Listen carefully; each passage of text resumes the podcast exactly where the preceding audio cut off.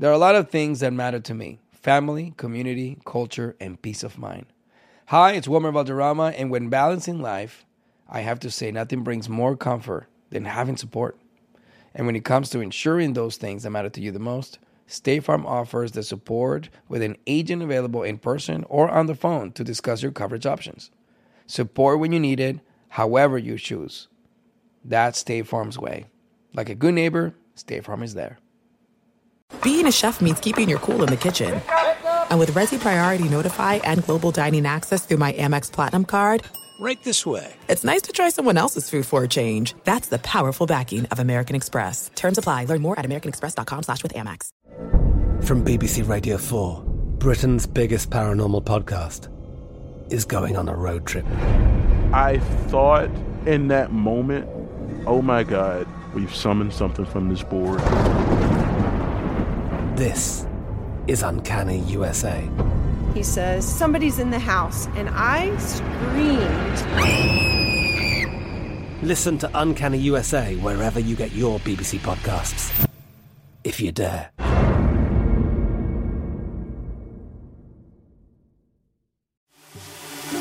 Hola, everyone. I'm Wilmer Valderrama. And I'm MR Raquel. Welcome back to Essential Voices. Wilmer, you've been working on such fun projects recently. What is up with you? I don't know. Have you have you checked out Encanto yet? Have I? I've watched it twice already. I've even told my little baby cousins to go see it, and everyone has been super excited about it. Prove it. I'm just kidding.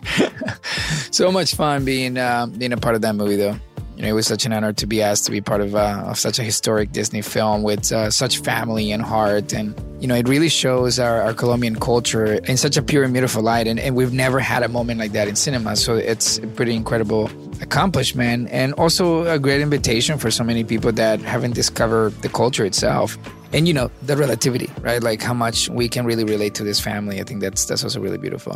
Hmm, that's so amazing. I definitely felt that way about it as well. And i mean the colors the music yeah. I mean. Absolutely. You know when i took my mom to the premiere and you know there was a surprise performance by carlos vives and her brain just straight up melted you know? And well, how about you mr what's new with you? Well, one thing that's been super nice, and I know it sounds kind of cliche, but the weather here in the Bay has just been magical. It's been raining, and it's such a gift whenever it rains here. I woke up one day and looked out my window and saw that there was fresh grass growing, and it was so green in my neighbor's front lawn, and I just got so excited about grass. That's rad, though. So, uh, what we got going this week? So, this week we're focusing on disability advocacy and visibility, specifically for children with special learning and communication needs. We spoke with essential worker Rachel Barstow, who's the education director at the Children's Center for Communication, Beverly School for the Deaf in Beverly, Massachusetts.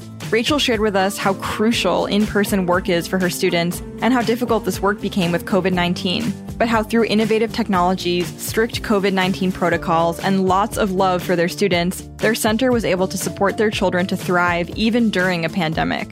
After a conversation with Rachel, we'll have a roundtable discussion with Nyle DiMarco, who is a model, producer, deaf advocate, and founder of the Nyle DiMarco Foundation, a nonprofit organization that exists as a national philanthropic resource for all organizations, institutions, and individuals working to improve the lives of every deaf person in the world. And Nyle is the first deaf winner of America's Next Top Model. You better work now.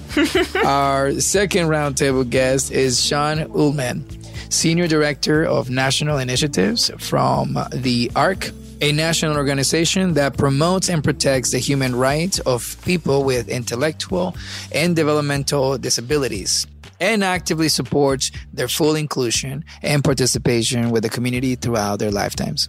It's going to be a great show today. Yes, it definitely will be. So let's do it up. Rachel's story starts right now. My name is Rachel Barstow. I go by she, her. I work at the Children's Center for Communication, Beverly School for the Deaf in Beverly, Massachusetts, and I am the education director there.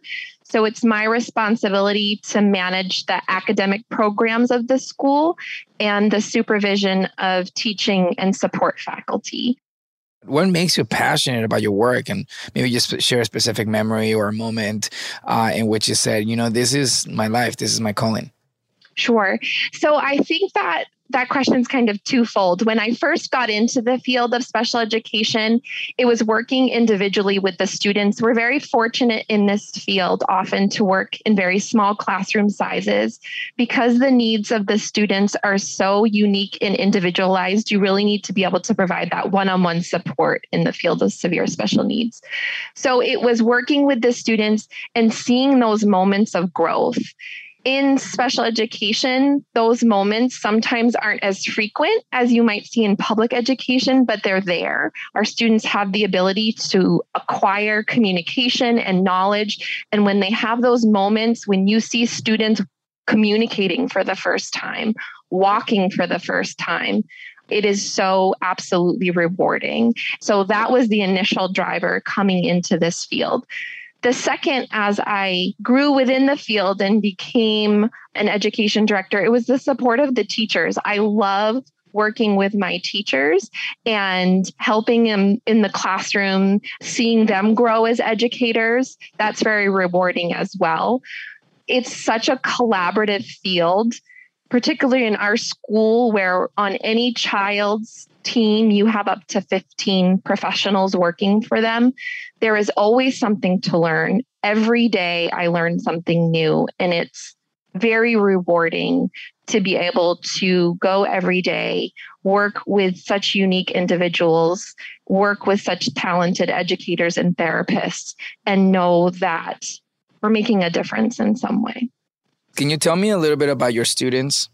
Our school specializes in meeting the academic and therapeutic needs of children who are ages 3 through 22. Our students are deaf, hard of hearing, or hearing, and they have unique developmental and or communication challenges.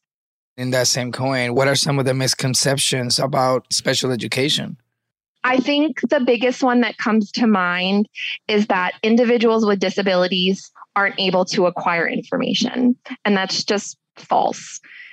The reason why special education exists is so that you can create a learning environment that best meets the needs of the students. They may not be able to learn in a public school classroom with 22 children in the classroom, but they have the right and the ability to learn information. They just need the accommodations and modifications that allow them to acquire that information. So when the pandemic happens and having these challenges presented to you, how were you all able to pivot? What were some of the solutions that you had to uh, create? The field of special education is 100% hands on. It requires the physical support of our students, modeling how to complete tasks and language, as well as supporting and navigating their environment. So the pandemic required special educators to take a hands on field and make it 100% virtual.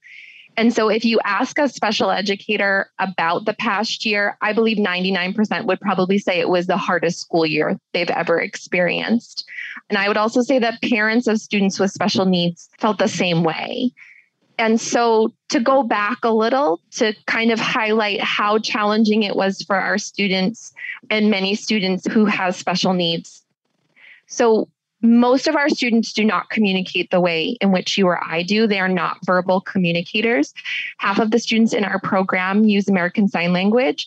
And so those are the students in our Beverly School for the Deaf program. In our Children's Center for Communication program, most of our students have limited verbal output or no verbal output. And they communicate using what's called augmentative and alternative communication or AAC. So AAC includes all the ways that we share ideas and feelings without talking. So you use AAC when you use facial expressions or gestures instead of talking. And through, throughout the day, there's so many times in which we communicate without talking. Some children and adults with severe language deficits or speech deficits need more advanced AAC. So some may use it all the time, others may use it just to clarify their message. And these systems are very high tech.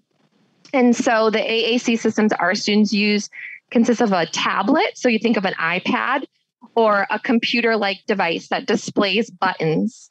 So they have the buttons all on the screen. There might be four buttons, there might be up to 20 buttons, 30 buttons. It all depends upon their cognitive ability, their vision, their processing speed.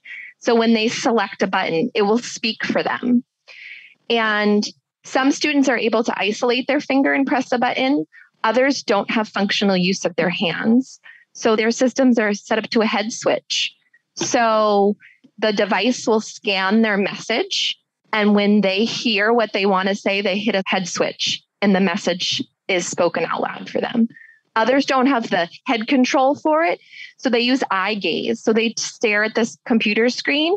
And when they see the button that they want to say, they stare at it for about three seconds and it speaks the message out loud to them when you think about that level of communication need for a student, plus physical therapy, plus occupational therapy, and when our students are getting devices and using them, we're modeling a lot for them.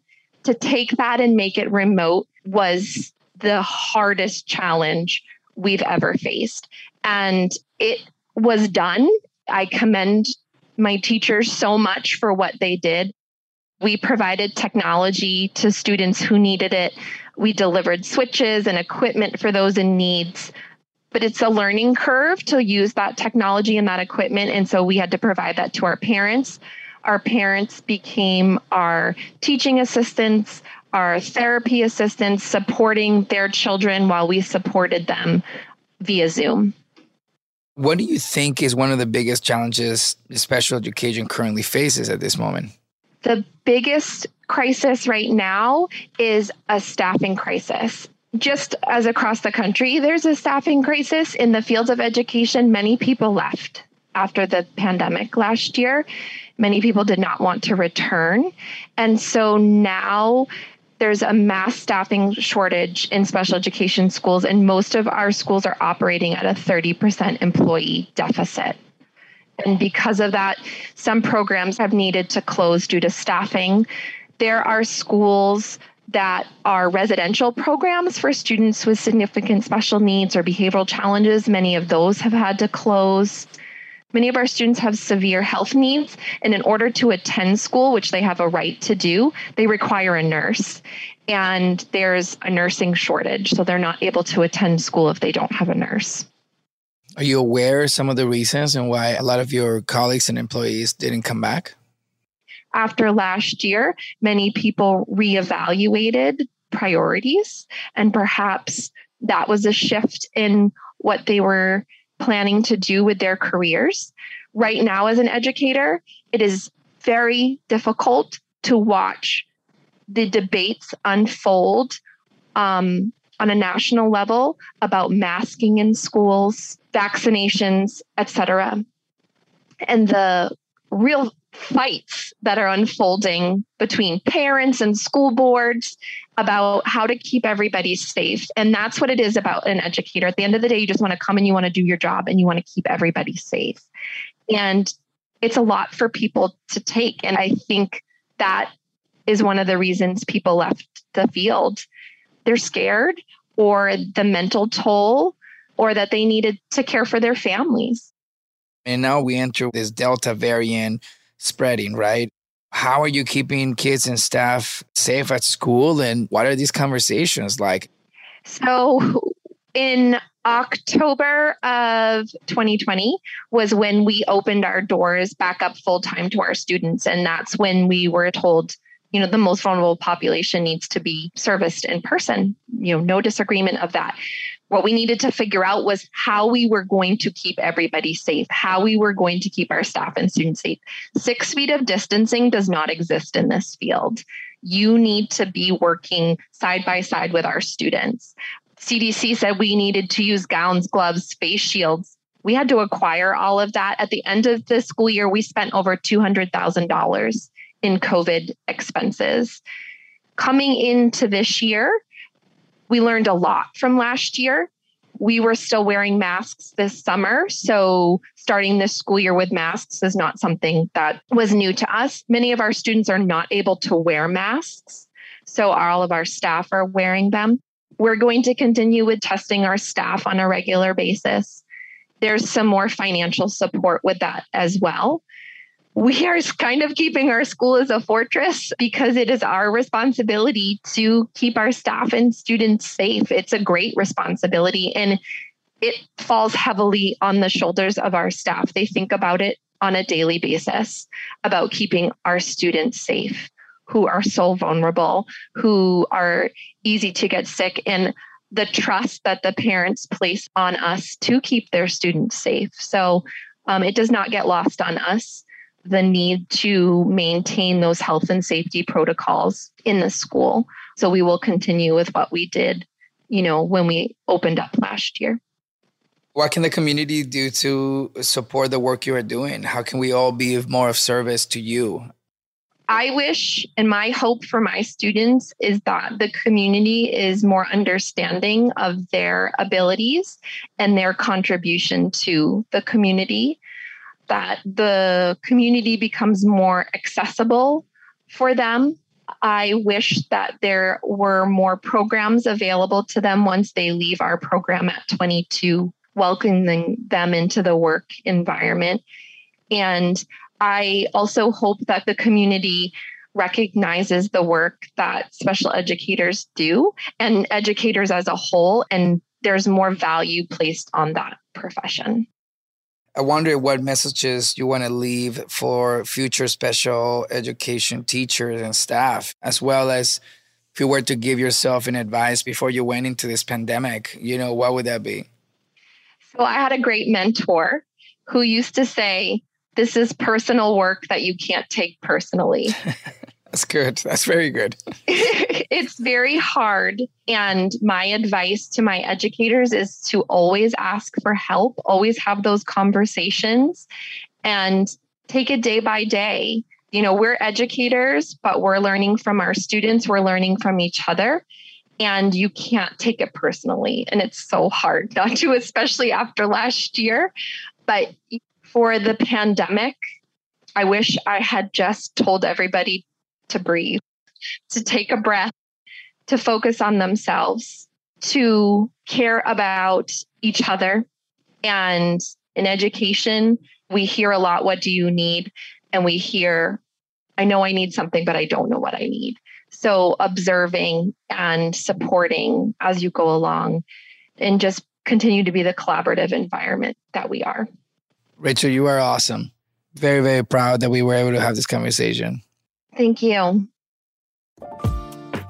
Speaking with Rachel taught me so much, especially when she talked about the way that technology is being adapted for children with special needs. I mean, the fact that kids can communicate using technology that promotes augmentative and alternative communication or AAC is so incredible. It really is. I mean, I'm still thinking about the eye gaze technology that Rachel mentioned.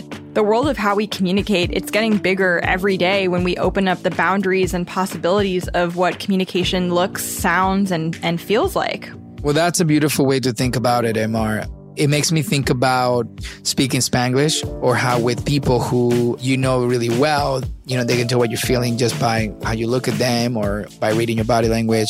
So it's amazing. It's amazing that AAC technology is translating these non-verbal ways of communicating for children.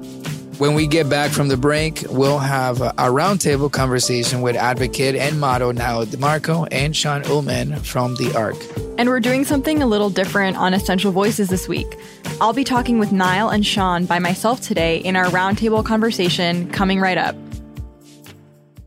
I love sharing positive tips with my listeners on everything from health challenges to relationship troubles because life happens, baby, but you got this. Hi there. I'm Honey German, and I know we can all use some positive energy these days. That's why I make sure to empower my community because a bit of motivation and support can go a long way. And luckily, we have State Farm to support us. Like when you talk to a State Farm agent to choose the coverage you need, and they have the options to protect the things you value most. It's the perfect positive tip you need. State Farm is also a big supporter of the My Cultura podcast network, where we as podcast hosts get to share our experiences and stories. Like a good neighbor, State Farm is there. Listen to new episodes of your favorite My Cultura shows wherever you listen to podcasts. This is it. We've got an Amex Platinum Pro on our hands, ladies and gentlemen. We haven't seen anyone relax like this before in the Centurion Lounge. Is he connecting to complimentary Wi Fi? Oh my, look at that, he is! And you will not believe where he's going next. The Amex dedicated card member entrance for the win! Unbelievable! When you get travel perks with Amex Platinum, you're part of the action. That's the powerful backing of American Express. Terms apply. Learn more at americanexpress.com slash with Amex. I'm Katya Adler, host of The Global Story. Over the last 25 years, I've covered conflicts in the Middle East, political and economic crises in Europe, drug cartels in Mexico. Now I'm covering the stories behind the news all over the world in conversation with those who break it. Join me Monday to Friday to find out what's happening, why, and what it all means. Follow the global story from the BBC wherever you listen to podcasts.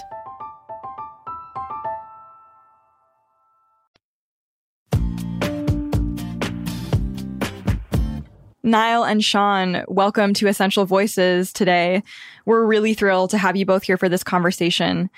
And we're familiar with the work that you're both doing and are just blown away by the advocacy and visibility you bring for folks with disabilities.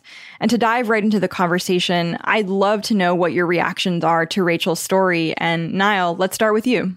Absolutely. Well, first of all, thank you so much for having me. Um, in reading this story, I was obviously very touched certainly for those folks out there who are working to better the next generation of students and who are out there teaching in a pandemic, which is really scary. Every single one of them uh, in the school system is working so incredibly hard. And I don't think we really could ever thank them enough. But I do think in reading her story that so many people miss that language deprivation is a very real epidemic that impacts the deaf community, specifically children and so we have to focus extra hard on kids with disabilities in general, but specifically deaf kids who don't have access to that sort of environmental learning at home. And oftentimes we spend so much time working to build accommodations that in a situation like this, we don't realize how heavy of an impact it's really going to have. It's essentially a double whammy. Now, more than 75% of deaf kids out there have hearing parents who don't sign with them at home.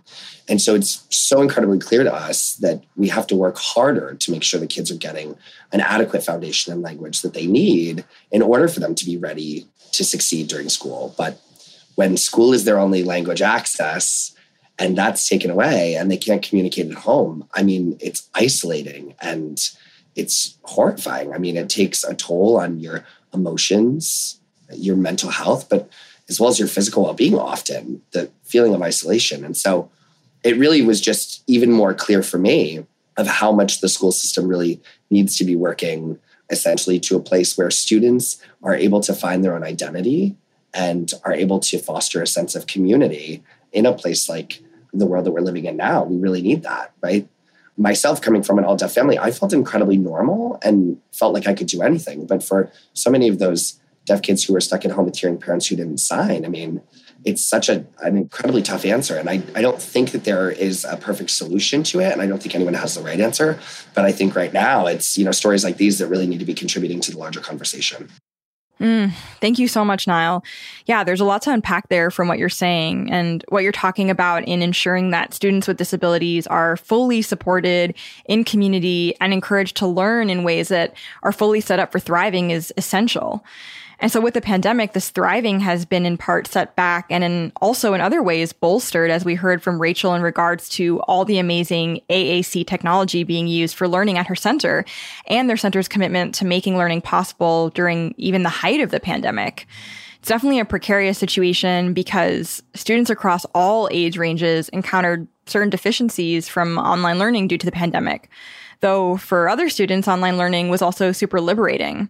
It's definitely not a one size fits all situation, and especially for deaf kids, like you're saying, or for students with disabilities who may require additional learning assistance that was not possible during the pandemic. And I'm really glad we're having this conversation today, all here together, about some of the work that needs to be done in educational spaces. And for you, Sean, what were some of your initial thoughts after spending time with Rachel's story? Well, first of all, thank you also for having me. And I agree with everything Nyle said. And I think Rachel really hit the nail on the head. A lot of the things she talked about aren't exclusive challenges to deaf and hard of hearing students. They were challenges for all students with disabilities. The language component is obviously incredibly important and especially unique to deaf and hard and hearing students. But so much of special education services and supports are hands on and happen sort of in real time and require flexibility and a need to sort of adjust on the spot to whatever the student is or isn't picking up and being able to see that in person you know with the pandemic a lot of schools weren't requiring students to have their videos on. So, how could teachers even know whether the student was in the room, no less whether they were actually understanding what the teachers were trying to teach? And that was for all students, a particular challenge for students with disabilities. So, I think a lot of the issues that Rachel raised were, were really spot on for all students with disabilities. Thank you. Yeah, what you're saying is so true. I mean, how would teachers even know if their students were in the room if their cameras were off? You know, I was fortunate to be working remotely on interview and recording projects uh, really fortunate during the pandemic and um, recall situations where colleagues and I had the privilege of having, you know, what we call Zoom fatigue, or I actually like to call it the Zoom tomb.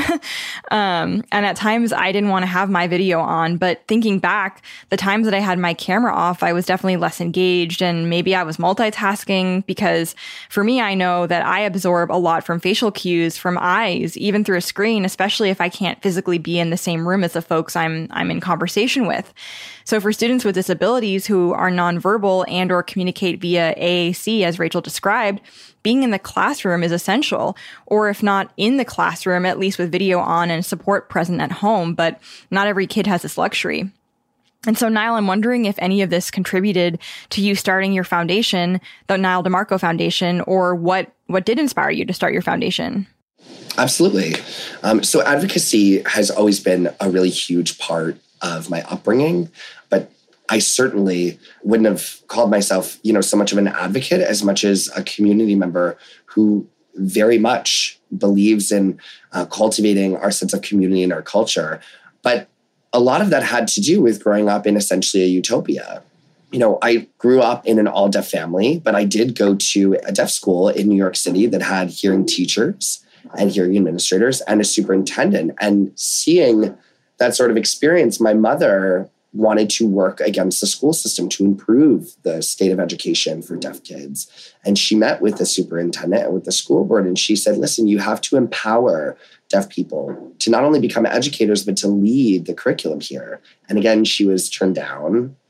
Again, she was turned down. And again, she was turned down until finally she decided we're going to move to literally the other side of the country, to Texas, for. Mm-hmm a better education. And that really instilled something in me. She planted a seed that I think brought me to reap the benefits of having an identity and, and certainly being able to stand up for what I, I knew and believed was right. It led me to a place like America's Next Top Model and Dancing with Stars and now producing, where I do have the platform essentially to share what my mother had instilled in me and really try to change and shake up the foundation of what our community is currently facing. But to me, honestly, it all started with my mother. Wow, that's so amazing to hear about your mom and that she inspired you is it's really moving. Um, are you open to sharing a little bit more about your mom? Yeah, absolutely. My mom is uh, my mom. I mean, amazing. I don't know. Can I just say amazing? She raised three boys as a as a single mom, and I think just did such an incredible job. She was teaching ASL classes to the NYPD when we were kids for years, essentially, to improve the experience of deaf people with basic traffic stops and parking infractions. And my mother really taught so many people more than just ASL, but taught them the basics of our culture and, and our community while also maintaining three boys at home. I mean, she's, I don't know, I could talk about her forever. She's my whole world all of us here at Essential Voices are super close with our moms too. So this is just beautiful to hear. It's beyond inspiring that she wanted to make sure that you were safe should you ever encounter yourself at the hands of police brutality, which, as we all know, escalates to violence or death all too often in situations that shouldn't have even happened in the first place. She really sounds like an incredible mom. And turning it over to you, Sean, and your work with the ARC, how did you first get involved with the ARC? Well, I think it's very unfair to make me follow up that story. Um, so, the ARC, to provide a little more background, is a national organization with chapters throughout the country that advocates on behalf of people with intellectual and developmental disabilities. And I am one of the few staff persons at our national organization who didn't come to the mission with a personal or family connection. I always wanted to have a job working with children when I was younger. And after law school or during law school, I took part in a clinic where I was able to advocate on behalf of a student with a disability, and that forayed into a career. So I spent 15 years representing students with disabilities and their families and seeking the special education services and supports that they needed. And that brought me to the ARC uh, about six years ago to support our chapters who offer that kind of education and support to students with intellectual and developmental disabilities and their families. Wow, that's awesome that due to your work as an attorney, you wound up representing students with disabilities. And then it sounds like doing so became a passion for you and you've stuck with it. The ARC sounds like an amazing place. And I'd love to know more about some of the specific programs and initiatives that the ARC offers. Oh gosh, we have so many. Uh, sort of following up on what Nyle said about criminal justice, um, individuals with intellectual and developmental disabilities also frequently have encounters with law enforcement that don't go well. Um, many people may remember the individual with autism in Florida whose uh, dedicated support worker was actually killed because they didn't understand that the individual was having a bad day and he just needed his staff person to be able to calm him down. And, you know, I'm aware of, you know, deaf individuals who have found themselves being at the bad end of a gun because the officer didn't realize they couldn't hear them. So we have a program called the National Center on Criminal Justice and Disability, which seeks to educate law enforcement professionals, including public defenders, prosecutors, police officers, crime services victims, judges, um, and then, of course, people and their families about how to ensure the criminal justice system is more fair and more accessible to people with intellectual and developmental disabilities. So that's a program we have that's really great. One of the programs I lead is called the Center for Future Planning. And we provide education, create resources, do trainings to educate people and their families and professionals about the need to ensure services and supports are available over a person's lifetime, including after their parent or primary caregiver is no longer available, which is a very big challenge for people with intellectual and developmental disabilities who are living with older caregivers and a lot of them are. The estimates are around more than a million people with IDD live with a caregiver over the age of 65 and don't have any idea what they're going to do, where they're going to live, what their services are going to look like when their parent is no longer available. So, those are a couple of our programs I'm really excited about, though we have many, many more. We'll be right back after this break. I often get asked why I'm such a big fan of wrestling, and it's all thanks to my grandma. Growing up, we would watch matches together, and that bond turned me into a lifelong fan. Hi, I'm Freddie Prinze Jr., and on my podcast, Wrestling with Freddie, we know how important it is to have the right teammate because things can get pretty tricky quick. So, when things get complicated and you need help, State Farm gives you options. They show you what's possible for ensuring what matters to you. One of the things that matters to me sharing memories and revisiting wrestling's greatest moments. And with State Farm's support of the My Cultura Podcast Network, I get to do just that. Like a good neighbor, State Farm is there. Listen to new episodes of your favorite My Cultura shows, wherever you listen to podcasts. There are some things that are too good to keep a secret. Like how your Amex Platinum card helps you have the perfect trip. I'd like to check into the Centurion Lounge. Or how it seems like you always get those hard to snag tables. Ooh, yum. And how you get the most out of select can't miss events. With access to the Centurion Lounge, Resy Priority Notify, and Amex card member benefits at select events, you'll have to share. That's the powerful backing of American Express. Terms apply. Learn more at americanexpress.com slash with Amex. I'm Katya Adler, host of The Global Story. Over the last 25 years, I've covered conflicts in the Middle East, political and economic crises in Europe, drug cartels in Mexico. Now I'm covering the stories behind the news all over the world in conversation with those who break it. Join me Monday to Friday to find out what's happening, why, and what it all means. Follow The Global Story from the BBC wherever you listen to podcasts. Welcome back to Essential Voices. Thank you for sharing a bit about all these incredible programs, Sean. The program that you lead, the Center for Future Planning, ensuring that lifelong support is available is super critical and shows how invested the ARC is to supporting folks at all stages of life. And turning it over to you, Nyle, what programs does the Nyle DiMarco Foundation have to support deaf children and their families? Absolutely. One of my passions has always been working to uh, support the end of language deprivation. And out of that, we have the opportunity to partner and work very closely with an organization called Lead K, which is Language Equality Acquisition and Development for Deaf Kids. We've worked together to write legislation that's been passed at a state level that ensures that all children who are born deaf or experience deafness or, or hard of hearing have a foundation language by the age of five and we do that by establishing benchmarks in the ages of zero to five. And I believe we've passed it so far in, I want to say 18 states, which is really fantastic, but it is still very much slow moving. We're getting there. We'd like to see it passed on a national level sooner than later. But once that's passed, really across the US, we want to see what that looks like for deaf kids. We want to see them uh, supported in every possible way and ensuring essentially that they have a foundation in language before that critical language acquisition window in the mind closes. We've seen without it that not only are there speech delays, but also um, social delays. There's also brain damage that we've seen occur through various studies that have been done. And so every year, the kids who are, you know, lucky to be under this legislation are tested and are checked to see which one they're doing better in, whether that's American Sign Language, English. And we develop a timeline essentially for early intervention or deaf mentorship, which is fantastic.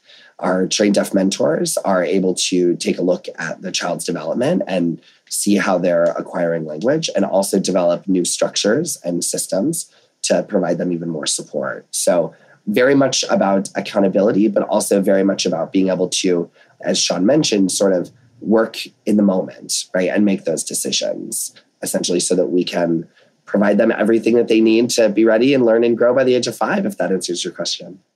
Wow, Nyle, that's totally amazing. And the work that you're doing circles back to this word that you used earlier that I keep thinking about, utopia, and how you feel like you had the blessing of growing up in a utopia, but how so many other kids don't get to have that experience, especially when it comes to the language component that you're mentioning now.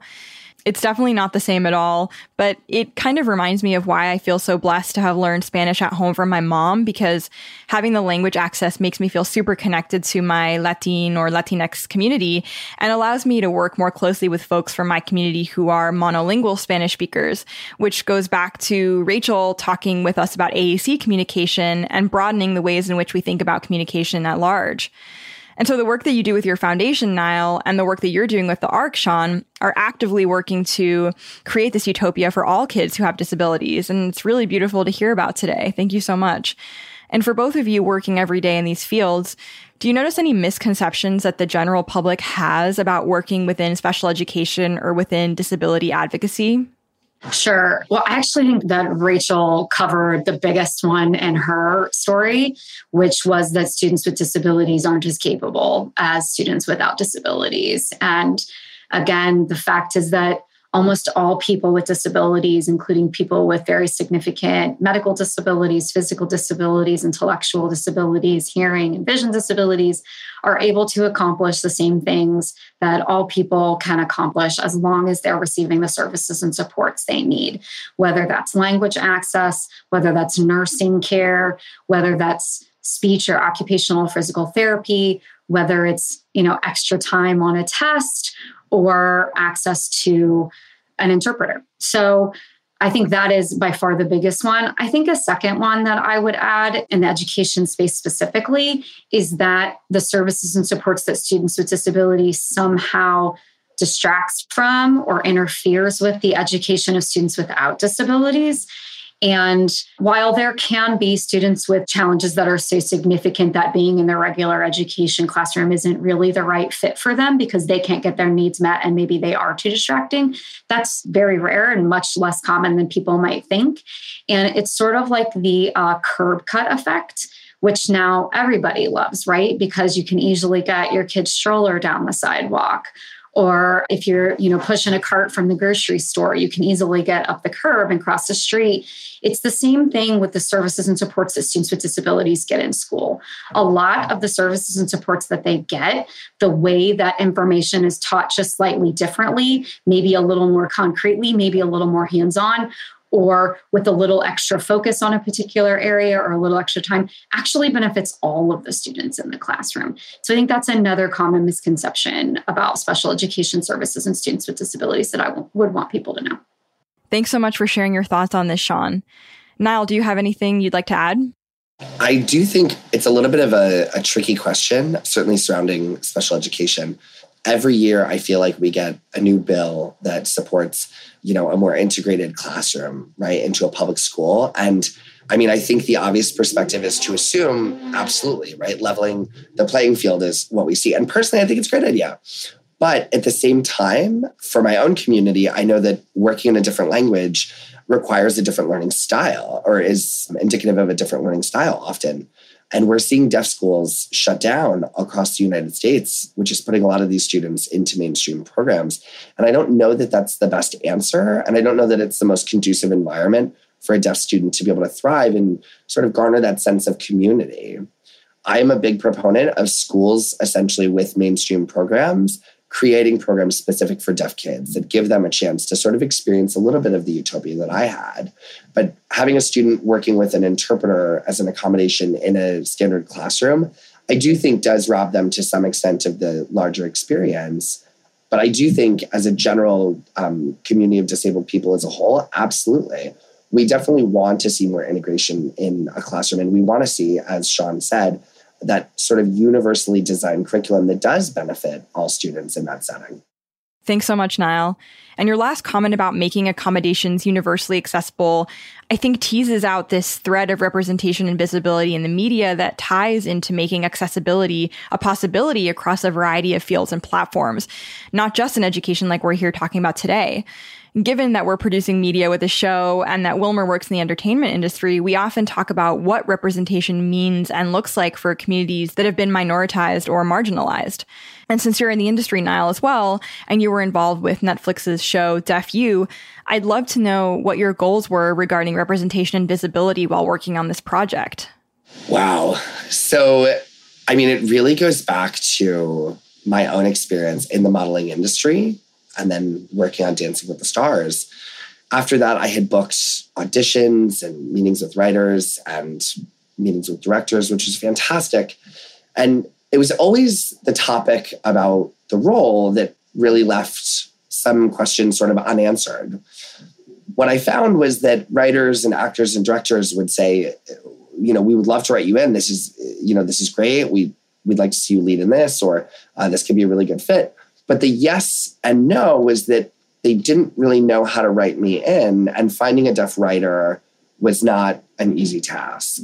That was when I started to realize, of course, these are people who want to work with me and want more exposure, but it's currently not available.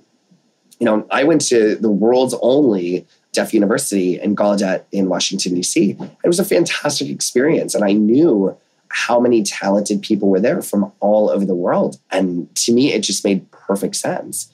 You know, people go from deaf families and from hearing families and from countries that don't have a formal sign language, people who have no experience of, of deaf culture or community. And when I had the opportunity to work on Deaf U, I realized that this was the best place to do it. Like I mentioned before, there is, in fact, no one right way to be deaf, but this was also a really great way to spark ideas in Hollywood and to show the varied layers and the diversity that we carry in, in our community. So I'd say that was probably the biggest goal. Where would you hope that deaf representation and visibility in the media will be in five years? Or maybe another way to ask this is what kinds of projects excite you that you want to be working on? Well, with Deaf U, we had a really rare opportunity, which was to create a place for not only cast, but crew to work on a project that would be so groundbreaking. Oftentimes, there's no deaf writers in the room, there's no deaf cameramen, and we completely changed the game. I'm so incredibly grateful to Netflix for really believing in the idea and really believing in empowering deaf creators. We were able to set up an actual ratio and work with people in the community, both in front of and behind the camera. What I'd like to really see in five years is to see those people writing the films that I'm seeing, creating and producing and telling the stories, but also having their own projects. We'll be right back after this break. I love sharing positive tips with my listeners on everything from health challenges to relationship troubles because life happens, baby, but you got this. Hi there. I'm Honey German, and I know we can all use some positive energy these days. That's why I make sure to empower my community because a bit of motivation and support can go a long way. And luckily, we have State Farm to support us. Like when you talk to a State Farm agent to choose the coverage you need, and they have the options to protect the things you value most. It's the perfect positive tip you need. State Farm is also a big supporter of the My Cultura podcast network, where we as podcast hosts get to share our experiences and stories. Like a good neighbor, State Farm is there. Listen to new episodes of your favorite My Cultura shows wherever you listen to podcasts. This is it. We've got an Amex Platinum Pro on our hands, ladies and gentlemen. We haven't seen anyone relax like this before in the Centurion Lounge. Is he connecting to complimentary Wi Fi? Oh my, look at that, he is! And you will not believe where he's going next. The Amex dedicated card member entrance for the win! Unbelievable! When you get travel perks with Amex Platinum, you're part of the action. That's the powerful backing of American Express. Terms apply. Learn more at americanexpress.com slash with Amex. I'm Katya Adler, host of The Global Story. Over the last 25 years, I've covered conflicts in the Middle East, political and economic crises in Europe, drug cartels in Mexico. Now I'm covering the stories behind the news all over the world in conversation with those who break it.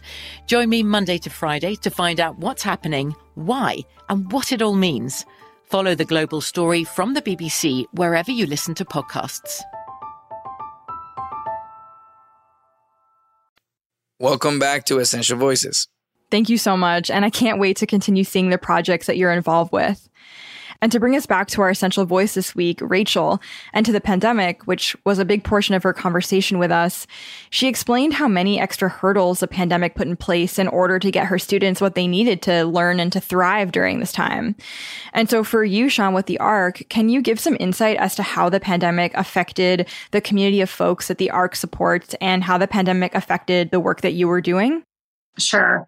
I will say that there are certainly some students, both with and without disabilities, who actually thrived during the pandemic. The fewer distractions from the classroom, the lack of social pressures that can sometimes make the learning environment actually harder for some students, particularly students with anxiety or uh, mental health or other behavioral challenges. May have found learning at home with extra support from family actually better than going to school and being in the classroom. But I think that the needs and the challenges that Rachel described were much more common. And I think that most students with disabilities really struggled with learning during the pandemic. And things like accessing their services and supports, you know, occupational and physical therapists tended to have to train parents to provide the services that they used to train. And not all children had a parent or an adult at home who could do that. So some students just went completely without any services at all. I think that, I think you mentioned this previously. So, kids with disabilities tend to be behind academically their peers without disabilities, sort of pre COVID. So, we don't know for sure, but there appears to be some good evidence that they've now fallen even farther behind their typically developed peers. And I think one of the main challenges for this school year and likely for many years to come is figuring out how to make up for that lost time for students with disabilities so they don't find themselves at a disadvantage sort of in the longer term of their lives. For you, Nyle, you mentioned attending both a public school and a deaf school growing up what programs and support should be established at public schools to set deaf students up for success? And as a follow up to this, were there common threads that you observed in how remote learning and the pandemic impacted deaf students in particular? So I do think that public schools, certainly running a deaf program, is always a benefit to a deaf student. But I think what is so important is that it's run by deaf people. You see hearing people oftentimes really with no cultural um, competency and really no knowledge of our community leading these deaf programs. And what we need to see is more role models that are providing feedback for these students and allowing them to express themselves in radically creative ways. Um, you know, what we'd like to see is more deaf people empowered to be educators and change makers in schools, I think. But as well, public schools should be teaching ASL as a foreign language, like Spanish or French or German. Certainly, if you have deaf kids attending your school, it would make sense and seem obvious that you would have that in your school so that students could communicate with their peers. I think those are probably the two biggest things that always stick out to me, but I do think it's somewhat obvious. You know, deaf kids hate online learning, right? Especially, I mean, I don't think anyone is really passionate about online learning, but certainly in a mainstream program, it makes it even harder for me and my family. Working with masks is really tough. Um, I actually asked my brother just recently, who is an educator um, at a deaf school, I asked him at the mask, and he said it is so, so tough because so much of American Sign Language is on the face. And creating this barrier to essentially half of our language is it, it's more of a guessing game than anything. And I think, like everyone else, we're just looking forward to a safe end to this pandemic. Sean, can you explain how Biden's infrastructure plan, the Build Back Better plan, will support folks with disabilities? Um, with a disclaimer that uh, I'm not on our policy team, so this is not my area of expertise, but I am certainly aware of the work that we're doing. Um, in the education space, the Build Back Better Act doesn't have a lot of funding for education. And one of the reasons for that is because so much funding was dedicated to education during the COVID relief bills. And states are still figuring out how to spend that money in the best way for their particular communities. There is funding in the bill for teacher training. So that's really important. There's a real shortage of special education teachers. And if states are able to use that money to train more teachers that will be um, particularly special education. It's for all teachers but if they're use, able to use you know some of it to train special education teachers that could go a long way in addressing the special education teacher shortage. And then there are also funds in there for inclusive childcare and preschool programs to ensure that children with disabilities have an opportunity to participate in childcare and preschool settings with students without disabilities to the extent they want to and are able to. So, those are two important things that we're advocating for around education but some of the more um, the bigger and more challenging opportunities that we're advocating for are around services and supports for adults with disabilities. And the two, there's a lot of things, but the two main things are for additional funding for what are called home and community based services. And those are services that are funded through the federal Medicaid program. And almost all individuals who receive sort of long term, lifelong supports, whether it's during the day, at a job, in their home, that's funded through home and community based services and Medicaid. And there is an incredible shortage of services across the country. There are an estimated 800,000 people on the waiting list to receive those services. So, right now, they're getting certainly not what they're eligible for, and a lot of people nothing at all. And then there's also a huge, um, like the crisis with nurses that Rachel mentioned, and the crisis with special educators I just mentioned. There's also a crisis with direct support professionals. And thinking about the hands on supports that students might need in school, a lot of those supports continue into their adult years. And again, if they're able to access those services, they tend to be through Medicaid. And the people who provide those services are called direct support workers or direct support professionals. And the pay is quite low. It's not the most glamorous of jobs. And the pandemic made it even harder to recruit people to do that work because it is impossible to do at six feet. And so there's a real need to improve the pay, increase incentives to hire, to train individuals, and then also to make more services available to get people off the waiting list. And so those are, uh, that's one big thing. And then the other is paid family leave. Um, which is also included currently in the bill. And, you know, a lot of caregivers of both children and adults with disabilities often find themselves needing to leave the workforce if their loved one has a serious medical crisis or you know loses their day or employment services and is at home and can't be at home alone but also other things like, you know, not being able to take a promotion, not being able to move for a job, having to cut back hours, going to part time where they lose some of their benefits. So, having a paid family leave plan is really important for caregivers of people with disabilities to be able to remain in the workforce while caring for a person with disabilities. So, those are the two biggest things that we're advocating for in the legislation. How can the community support the work that you're both doing? And Sean, let's start with you and the work that the ARC does. Well, I would echo what Rachel said in her response to this question, which is it would go a really long way to support people with disabilities if uh, the community, other parents, other students were a little more understanding of disabilities and a little more accepting of disabilities and differences and also just if there were more programs and supports available for people with disabilities. But sort of specifically on actions that people could take right now you know contact your congressperson to tell them to support the provisions in the build back better act that will make sure that people with disabilities have access to the services and supports they need the arc has a program called the disability advocacy network that you can join and get alerts from us to stay on top of the sort of important policy issues that are frequently coming up for people with disabilities so people can sign up there. And then, I guess, specific to education, states and school districts received a lot, I mean, a historical record amount of money from the federal government to help with COVID relief. And each state had to submit a plan that was approved by the federal government on how they were going to spend those funds. And families who want to know what their states are supposed to be doing can find that information available on, you know, the State Department of Education's website and, you know, make them do what they said they're going to do and make sure they're including students with disabilities in their efforts.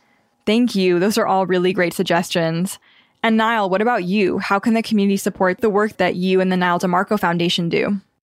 You know, of course, we need more allies in every corner. But again, just to repeat, it's so important instead of taking the megaphone to amplify the voices of people from the community, right? Certainly, um, contributing money is fantastic to organizations like Lead K and Man Foundation it's certainly not cheap, but like what Sean mentioned, this is state level legislation, and those states have representatives that you can contact. But also following us on social media and following creators on social media and organizations like Lead K that are putting pressure on these states, right? Those numbers do support the change in in bills. It was, I want to say, three or four years ago uh, in Texas that we didn't have enough people showing up on the day of the decision, and the bill failed this is something that as American people we do have to put pressure on, but it does take time. So join us. Hmm, such beautiful conversations today, all around. Don't you think, Wilmer? Absolutely. I love now thinking behind Deaf U and how it was important to him that deaf folks, you know, tell their own stories, both in front and behind the cameras. And it also reminded me of our conversation with Carmen Carrera and how much we benefit when more people are in the room. Yeah, me too. Also, as someone who's super close with my mom, I adored when Nyle shared about his superhero of a mom who taught ASL to local law enforcement officials when he was growing up. Talk about being a fierce advocate, working on making her community a more tolerant, just, and compassionate place. I know we're all mama's kids over here. You know, I love my mom more than anything. It also was so cool to hear that Sean was doing similar work over at ARC. I'm so honored to have spoken with Rachel and that you had the opportunity to speak with Nyle and Sean. For more on Nyle, follow him at Nyle DiMarco and check out Deaf U on Netflix. Also, visit the ARC's website at thearc.org to see how you can support their initiatives. Essential Voices with Wilmer Valderrama is produced by me, MR Raquel, Allison Shano, and Kevin Rutkowski, with production support from associate producer Lillian Holman, executive producers Wilmer Valderrama, Adam Reynolds, Leo Clem, and Aaron Hilliard. This episode was edited by MR Raquel and Sean Tracy and features original music by Will Rosati. Special thanks to this week's Essential Voice, Rachel Barstow, and to our thought leaders Nyle DiMarco and Sean Ullman from the ARC. Additional thanks to Gray Van Pelt, Sammy Hausman, Megan Trevino, and Kristen Wright. This is a Clamor and WV Entertainment production in partnership with iHeartRadio's My Cultura podcast network. For more podcasts from iHeart, visit the iHeartRadio app, Apple Podcasts, or wherever you listen to your favorite shows. Thank you for traveling with Amex Platinum. To your right, you'll see oceanside relaxation at a fine hotel and resort property. When booked through Amex Travel, you can enjoy complimentary breakfast for 2 and 4 p.m. late checkout. That's the powerful backing of American Express. Terms apply. Learn more at americanexpress.com slash with Amex. There are a lot of things that matter to me. Family, community, culture, and peace of mind. Hi, it's Wilmer Valderrama, and when balancing life, I have to say nothing brings more comfort than having support. And when it comes to ensuring those things that matter to you the most, State Farm offers the support with an agent available in person or on the phone to discuss your coverage options. Support when you need it, however you choose. That's State Farm's way. Like a good neighbor, State Farm is there. From BBC Radio 4, Britain's biggest paranormal podcast is going on a road trip. I thought in that moment, oh my God, we've summoned something from this board. This is Uncanny USA. He says, Somebody's in the house, and I screamed. Listen to Uncanny USA wherever you get your BBC podcasts, if you dare.